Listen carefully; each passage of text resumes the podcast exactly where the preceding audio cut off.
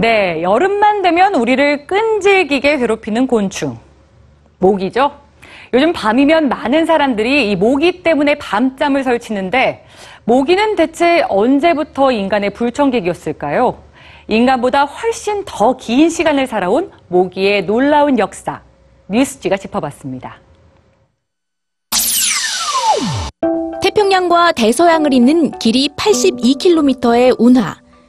1880년 프랑스는 국제 해상 무역에 큰 영향을 미칠 파나마 운하 건설에 착수합니다. 그런데 공사를 시작한 지 몇 년도 지나지 않아 천여 명이 넘는 노동자들이 이유도 모른 채 오한과 발열에 시달리다 죽게 되자 결국 공사가 중단되는데요. 1892년 영국의 세균학자인 로널드 로스가 이 죽음의 원인이 바로 모기라는 것을 알아냈고 그동안 나쁜 공기 때문에 걸린다고 믿었던 말라리아가 모기에 의한 전염병이라는 사실도 새롭게 밝혀냅니다. 숲속 오두막에서 생활하던 노동자들은 모기가 접근하기 손쉬운 목표였고 말라리아 모기가 옮기는 바이러스는 그들에게 치명적이었죠. 이후 1900년대 초 미국은 파나마 운하 공사를 재개하면서 동시에 모기와의 전쟁을 선포하는데요. 바로 이때부터 모기를 퇴치하기 위한 각종 연구들이 본격적으로 시작됐고 오늘날 우리가 사용하는 여러 모기 퇴치제의 시초가 됐다고 합니다. 모기는 1억 7천만 년 전 쥐라기 후기 시대에 지금의 남아메리카 대륙에서 처음 등장한 것으로 추정되고 있습니다. 인류보다 훨씬 더 먼저 지구에 살고 있었던 건데요.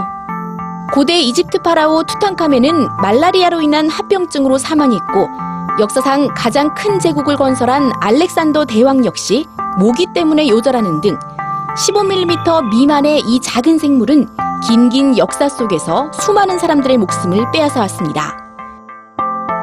이런 과정에서 모기가 국가의 운명을 바꿔놓은 경우도 있습니다. 1789년 서인도 제도의 IT에서는 프랑스에 의해 강제 이주된 흑인 노예가 빠르게 급증하고 있었는데요. 어느 날 노예들이 대규모 폭동을 일으키자 나폴레옹은 2만 5천여 명의 무장한 진압군을 파견하지만 대부분의 군사들이 목숨을 잃고 고작 몇천 명만이 살아 돌아옵니다.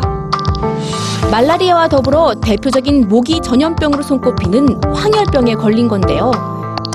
이미 황열병에 대한 면역력이 생긴 흑인 노예들은 살아남았고 변변한 무기 없이도 프랑스를 물리친 후 오늘날의 IT 공화국을 세우게 됐죠. 사정이 이렇다 보니 모기는 무기보다도 더 중요한 전쟁의 위협 요인이 되기도 했는데요. 제2차 세계대전 당시 연합군은 한때 모기 때문에 발이 묶일 정도로 두 번의 세계대전은 모기와의 전쟁이었고 이후 세계는 강력한 살충제 등을 동원해 모기 박멸을 시도했습니다. 하지만 지금까지도 매년 7억 명은 모기로 인한 질병에 시달리고 그중 100만 명 이상이 사망에까지 이르고 있죠. 아주 오래된 손님이지만 여전히 반갑지 않은 불청객 모기. 잠 못 이루는 여름밤이 깊어만 가고 있습니다.